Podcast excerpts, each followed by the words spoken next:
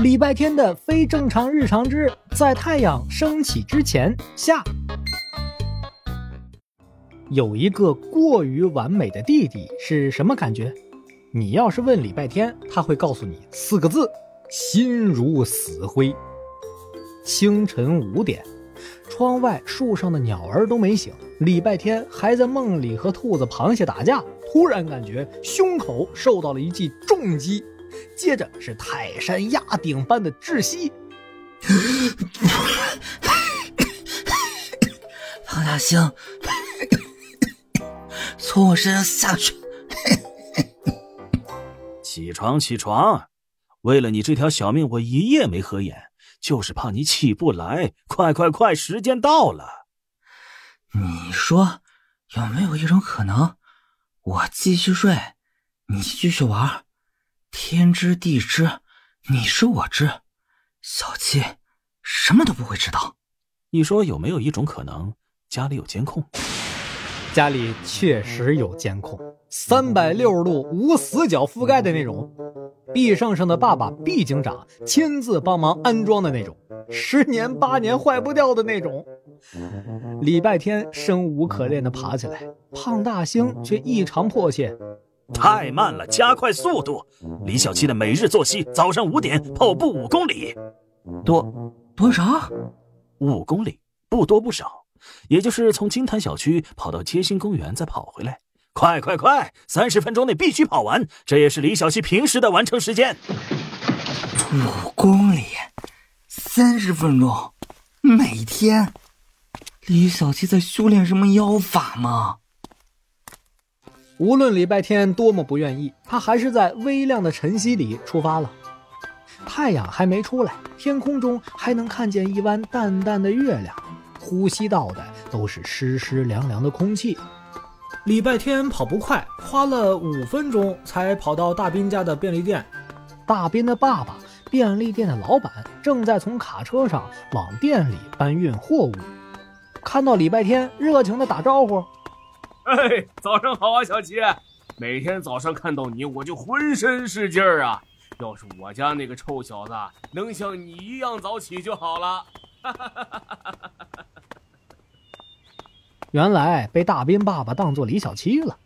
礼拜天加速跑过了便利店，又在小区门口见到了一身疲惫的毕警长。早啊，毕叔叔，这么早出门吗？早安，小七。哦，呃，是小天啊。哟，真难得。我这是刚下班，熬了几个通宵，总算把那个该死的诈骗团伙抓住了。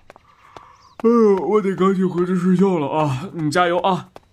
跑过公交站，郝佳佳的妈妈正在焦急的讲着电话。那个病人，我昨天下班的时候都一切正常，怎么会突然发病呢？查过他的食物了吗？家属呢？昨晚的值班护士是谁？好，好，好，我不急。计程车来了，我马上到。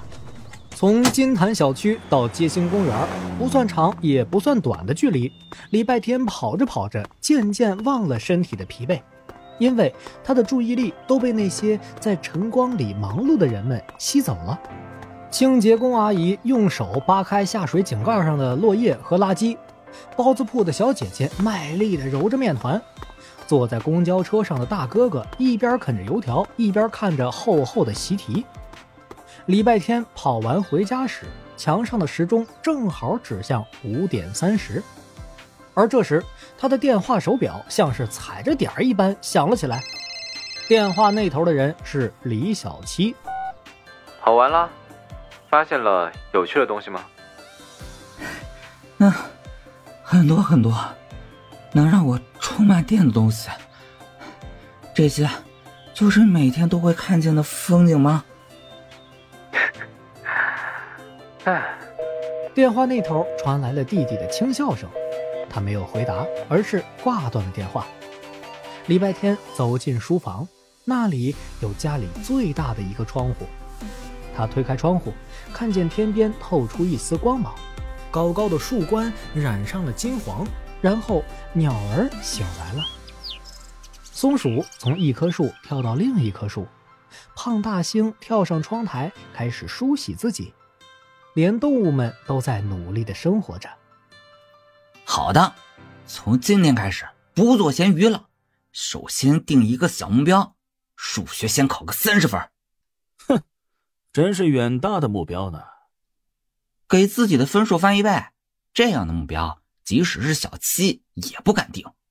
那是因为试卷的满分只有一百分。人类的事儿，你这只小猫咪是不会懂的。书房里应该有小七平时用的测试卷，我找找。